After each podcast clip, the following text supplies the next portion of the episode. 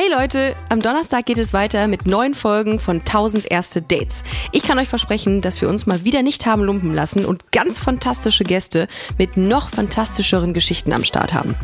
Wir reden darüber, ob es eine gute Idee ist, Hash Brownies beim ersten Date zu konsumieren und darüber, wie aus dem schlimmsten Date aller Zeiten doch noch dein zukünftiger Ehemann werden kann. Außerdem erfahren wir, wie es sich anfühlt, im Rahmen einer Reality-Show zu daten und wir sprechen über erste Male. Diese und noch ganz viele andere tolle Stories erwarten euch, wenn es am 18. August wieder losgeht. Abonniert unseren Kanal, um keine Folge zu verpassen und folgt uns bei Instagram unter 1000 erste Dates, 1000 als Zahl geschrieben, für spannendes Zusatzmaterial zu den Folgen. Ich freue mich so sehr. Bis bald.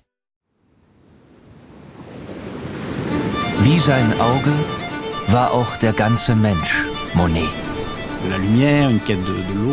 Diese Suche nach Licht, nach dem Wasser, nach einer neuen Malerei. Das ist fast wie eine Pilgerfahrt. Ich bin Linda Zawakis und das ist die Geschichte über ein Leben in Zeiten des Umbruchs.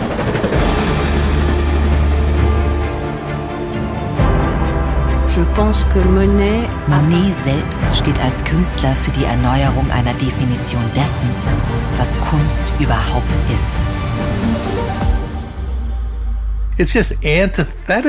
Er macht das Gegenteil von dem, was vernünftig gewesen wäre. Da als junger Mensch zu sagen, das interessiert mich nicht, ich gehe den Weg nicht mit, das ist schon ungeheuerlich. Ich habe es satt. Ich werde dir nie wieder schreiben. Da kannst du sicher sein. Monet geht es um Monet, um sein eigenes Werk. Tu bois du vin? Es lebe Claude. Sein Weg nach oben führt in die Einsamkeit. Meine arme Frau hat den Kampf um ihr Leben heute Morgen verloren. Ich bin alleine mit den Kindern. Er schrieb einmal einen Brief, in dem er sich fragte, ob die Klippe jetzt gleich über ihm zusammenbrechen würde. So wie sein ganzes Leben in diesem Augenblick. Monet. Zeiten des Umbruchs. Überall, wo es Podcasts gibt.